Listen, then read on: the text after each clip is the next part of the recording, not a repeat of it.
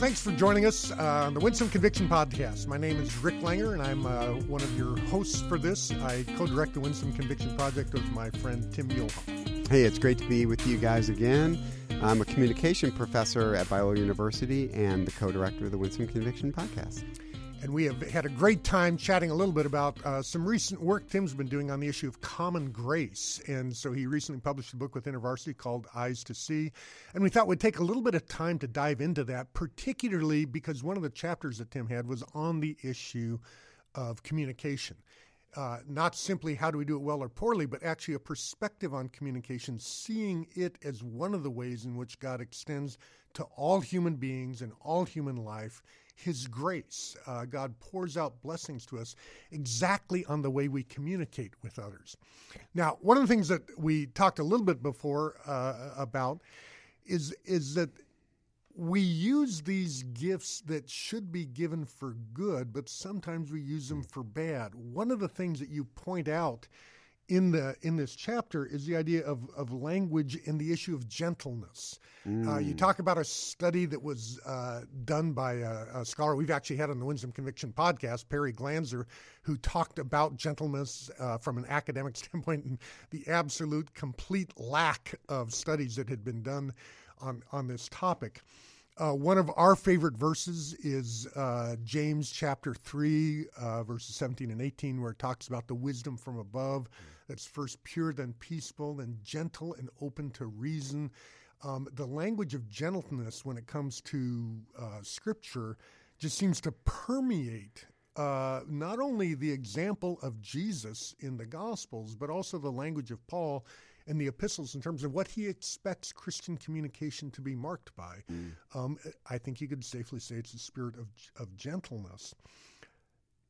As I think about that, I almost want to cry mm. because it seems like at this moment, and I would argue both within the church and outside of the church, language has become a, a vehicle for abuse, for shaming, for uh, silencing, for destruction, and the idea that it would be fundamentally designed by God for the purpose of gentleness, that it would be a thing that we would picture a calming influence, comforting, that would be think of words as a thing where we speak peace to others. We have really departed mm-hmm. from that aspect of communication, it would seem. Yeah, and we call it a negative communication spiral. Is how we envision it. There can be good spirals in the sense that it keeps it keeps going going down, and it gains momentum. Uh, oh, yeah. It picks up momentum like a tornado. And today we're we're stuck in it. Everybody recognizes that, by the way. The left and the right. Now they may blame each other. Right. Uh, I just picked up uh, a Mother Jones. Uh, uh we, I was traveling and just picked up Mother Jones uh, uh-huh. magazine because I, I, picked it up because it said, uh, "Why a Nation of Rage." You know what their answer was? Seriously, the whole article? no. Fox News. Oh wow! Fox News is why we're a nation of rage. Otherwise, it wouldn't have happened. Otherwise, it, we wouldn't be in a bad state. Now, I, I'm not. I'm not defending Fox News or anything like that. But it's so interesting that they would point and say, "Well, it's their fault." Yeah. I mean, they wouldn't critique um, CNN or any of the more liberal news sources. So we we blame each other for this negative spiral, but we all see we it, all recognize it, it yeah. and realize that we've done it, and and we see the the absence of things like gentleness, speaking peace, comfort, all these sorts of associations. I mean, when we had Perry Glanzer on our podcast, he literally did a study on gentleness and. Uh, he he's not exaggerating when he says it's literally disappearing from our lexicon and that we're just not using it anymore. Um, that scares us at the Winsome Conviction Pro- Project.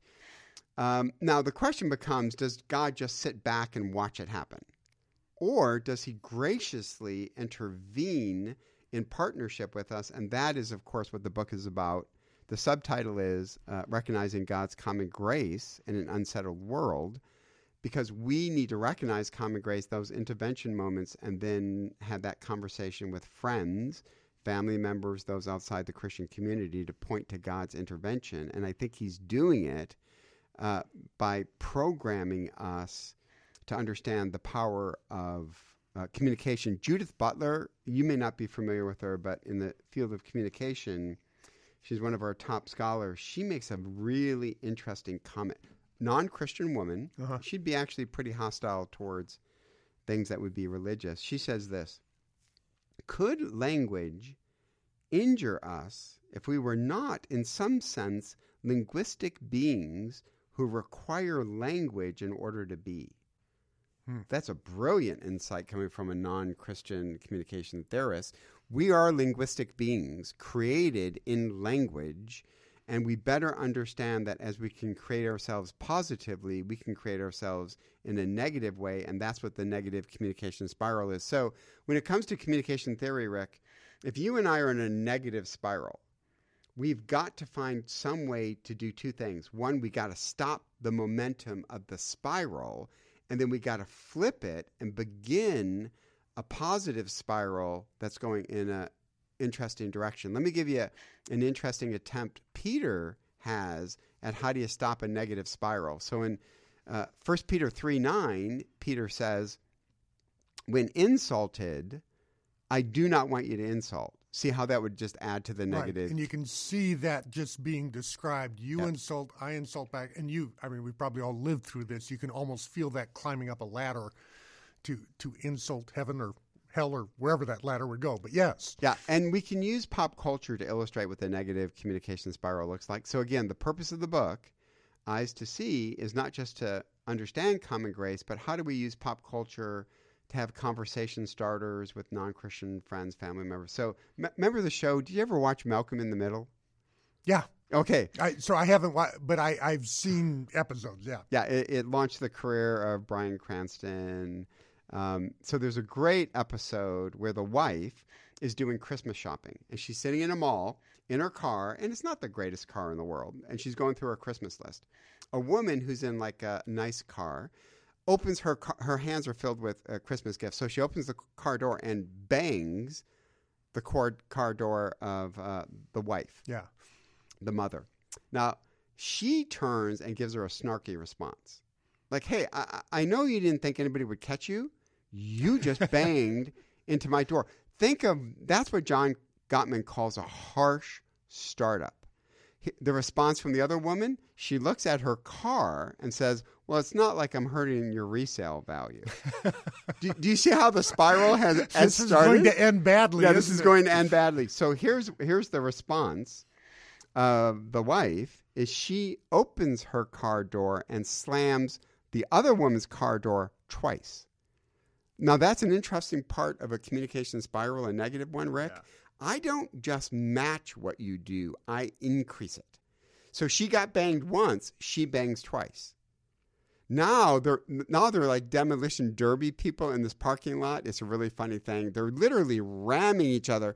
Horrified Christmas shoppers are watching, and then they zoom in on her um, uh, bumper sticker, and it says uh, "Make love, not war." but that is what a negative spiral looks like. That's Yeah. what Peter's saying. When insulted, I do not want you to insult, but I want you to do this instead. I want you to bless that person instead. So let's run with that a little bit, Tim. The, the the idea of what can we do to create let me just call it one I'm picking up some of the themes from this chapter. One is a spiral of gentleness. A second one might be a spiral of affirmation, because this is another thing you talked about the power of positive words to create behavior. You, you mentioned this study about, um, you know, people being complimented for what they did in one group, people seeing the compliment in another group but not receiving, and then a third group that didn't have anything to do with it. And then you come back and check their behaviors and abilities the next time, and it goes way up Way up. when they receive the compliment. So you realize, oh, this affirmation actually produces. It isn't just a thing to recognize what they've done as good. It's a thing that creates an environment of goodness and an increase in, in those activities. So affirmation, gentleness, what could we do to create what you might call an affirmation or a gentleness spiral? I'd love to be able to talk a little bit about both of those because they both seem neglected in our culture. So let's go back to Malcolm in the Middle for a second. Lois, that's the um, the lovable mom, and um, the lovable mom who smashes other people's yeah, cars. yeah, Got who- it. yeah, Okay. yeah. We talk about a chimp and a rhino. Yeah. Remember we talked about that in our book, uh, Winsome Conviction. She she went into rhino. She went mode. into Okay. rhino mode. Yeah. But got but but but when I share this when I speak on communication and share the Peter passage, people look at me like, "What? Wait a minute! I've been insulted, and you're telling me that I'm supposed to bless? No, that's crazy. I'm going to be condoning the insult. No, I'm not going to condone the insult." That's not, I think, what Peter means by bless. So let's go back to Malcolm in the Middle. Okay, so she's sitting in her car. It's the craziness of Christmas. And a woman next to her, her hands are filled with Christmas presents, and she opens her car door and hits the car door, her car door. Now, what might be a soft startup using John Gottman language? Maybe Lois could have said, Hey, hi, uh, but isn't Christmas crazy? This is nuts. I'm going through my Christmas list. Your hands are filled this is nuts. I, you, you, I know you didn't realize it, but you, you hit my door. That is a soft start, startup. Yeah. Now Aristotle would be proud of her because he would say, "Listen, you need to afford goodwill." Like like when uh, remember the original startup was, "Hey, I know you didn't think anybody would catch right. you," implying a sense of intentionality about the behavior. And we all know marital communication 101, Rick. Do not assume motive. Yes. Right. Amen. Um, so th- that to me is the blessing. It is I'm giving you charitable uh, charity. Uh, that's gentleness. Now listen, she has every right to say, "You hit my car," and I'm not going to ignore that. That is not what Peter's saying. But to do it in a gentle way could have avoided now them both demolishing their cars. Um, that's what I think Peter means by a blessing is let's have a soft startup, gentleness. Let's reclaim an idea of that. And I suppose that the nice thing about that that invites a gentle response. So back to your spiral, you respond with this sort of thing, isn't Christmas crazy? And that person, it is. And I'm I'm so sorry for hitting your car with this. And, and you could almost imagine, you know, yeah. shrugging her shoulders with these mm-hmm. arms full of, of presents. And it gives you an opportunity at that point to, so to speak, negotiate the settlement and you can decide if you're just going to say, you know what, I'll just take the dent in my car on me, or you're going to say, no, this was a big dent, and we may have to do something about it. Yeah. But it just you can almost feel the ease in the conversation to be able to just take it one step at a time, and as opposed to just leaping to the final. You know, DEFCON 4. Now, listeners might be thinking, okay, that's great, communication spirals. What does it have to do with common grace? Well, uh, I was reading an anthropology book, where one of the anthropologists made a really interesting observation. He said, if, if I could pick one quality that civilizations were based on, it would be something called the rule of reciprocation. That generally speaking, embedded, now he attributed it to evolution. Sure. But we have this feeling of, uh, I'm indebted to you if you do something for me, I feel this sense of indebtedness and I want to pay off my debt. He calls it the rule of reciprocation. Well, where did that come from? Let's set aside evolution, right? God implanted that. that. Hey, repay good things. What does Paul say? He gives us a version of the rule of reciprocation when he says, What you sow, you reap. So you can sow good things, bad things. So I think that idea that we have this idea of indebtedness, the rule of reciprocation, is God's common grace saying, repay good things. So let me give you a quick illustration of this, Rick. We lived overseas in uh, Lithuania for an entire year. Me and a, it was a team of six. It was Cru, Campus Crusade for Christ. Uh, but we lived for about five weeks in a hostel in Moscow with a woman who hated foreigners. Rick, I thought this was a bad career choice, right? Why run a, a hostel? hostel and you hate the visitors who are coming in? So we we were off doing evangelistic stuff all the time, and sometimes we'd be late to dinner. If we were one minute late to dinner, the doors were already locked, and we we didn't have dinner. And we're I mean we're trying to complain, but she only speaks Russian. And we're like, okay, whatever. So a bunch of us were going to go play basketball. There were like three of us. So as we're walking out, and it's winter, you've seen a Russian car, right? Uh, yeah. For listeners, think of an American smart car cut in half. right? That is a Russian car. And and a car is stuck in the snow and an elderly man is trying to push it. He's getting nowhere. So the three of us were like, "Oh, come on." So we walk over, we literally pick up the car and just move it and now they're unstuck. Out from the driver's side is the woman the woman who runs the hostel, and we. Oh, and she was in the she car, was and you in didn't the know it. We didn't know that. So now she's speaking Russian, really animated. We we even kind of think she's yelling at us, like, "Lady, we just got your car unstuck." well, guess what? The next day we were again late to dinner. Guess what? We were like a half hour late. Doors were open. There Wow. was dinner. Next morning, we had all had flowers in our rooms from her. Yeah. That is the rule of reciprocation. She she felt indebted to us. Now, I think that comes from God to help offset a volatile world that we live in of rebellion. But what a beautiful thing to have a conversation with a family member to talk about the rule of reciprocation and where did it come from. That opens the door to have the, the common grace conversation with family members. And it would seem the same thing would apply to reciprocation things like affirmation. Oh, In other words, if we affir- affirm someone, uh, you know, identify the good things, we're far more likely to get those things back to us. And you can almost see this whole thing spiraling up into a very, very different. But remember, it spirals it spirals down as well. So Well, thank you for pooping Yes, yes, on my yes, little party here. Yes. so Cornelius Plantinga Jr., uh, brilliant insight, says, you know what? Uh, you reap what you sow, and that could be the negative. And so if, if we were, so imagine we're mean towards this hostile owner, and hey, we're going to pay you back. Yeah. We're going to make a ton of noise when you're trying to sleep because we know you go to bed early right? That's the negative spiral, and we're reaping what we're sowing. So I think what we're trying to say at the Winsome Conviction Project is you can't control people's reactions, but we can control what we try to sow. And let's try to sow gentleness. Uh, uh, what was that? Go ahead and mention again from James. Yeah, James chapter. th- Wisdom chapter from thir- above is what? It's, yeah, it's first pure, then peaceable, then Yeah. gentle, open to reason, um, full of mercy and good fruits, impartial and sincere. Mm-hmm. And you, I, I think you could probably take every one of those words and instantly imagine this sort of wait, can I do a positive or negative spiral with it? If I become insincere, I am likely to get that same thing back. If I am partial, if I am, you know, only appealing to my side, not reading their side, you're likely to get that back. At almost every level, you realize this rule of reciprocation applies. And And and we um, understand when the book of Proverbs says a wise man overlooks an insult. That's not easy to do.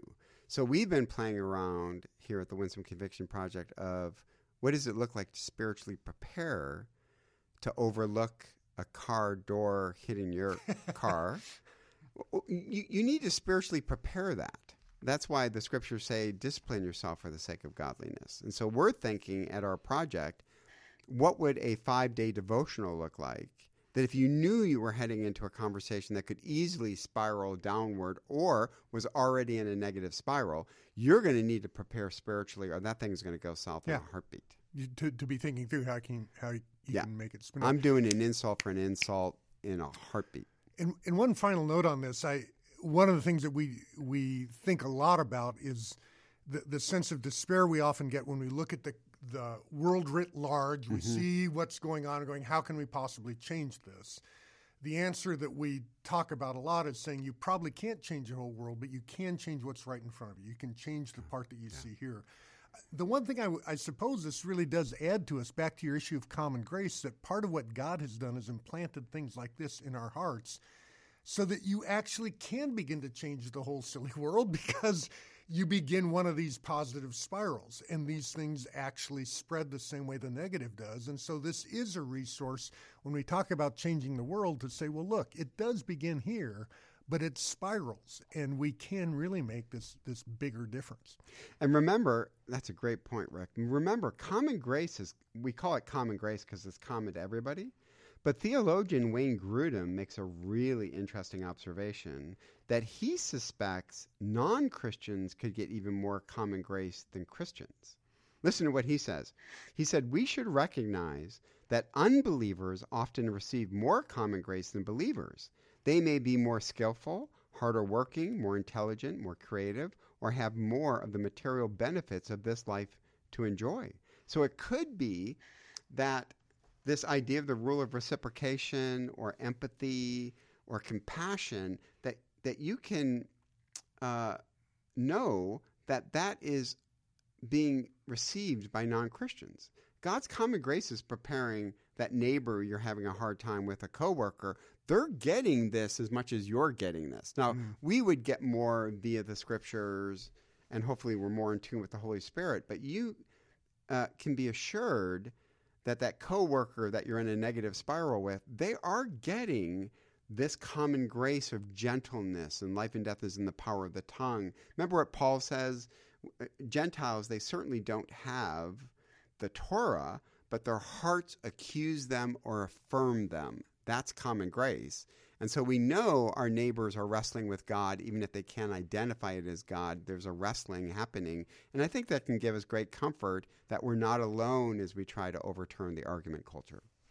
Well, thanks, Tim. Thanks for writing this book. Thanks for taking the time uh, here. Of course, I guess we you're, you're, supposed to be taking the time here on this podcast, but thanks for joining. And uh, we again would encourage you to check this out. Uh, the book is called "Eyes to See: Recognizing God's Common Grace in an Unsettled World," and uh, would also encourage you to uh, subscribe to the Winsome Conviction podcast. You can find us on uh, Apple Podcasts, Spotify, or wherever else you get your podcasts, and also check us out on the WinsomeConviction.com website.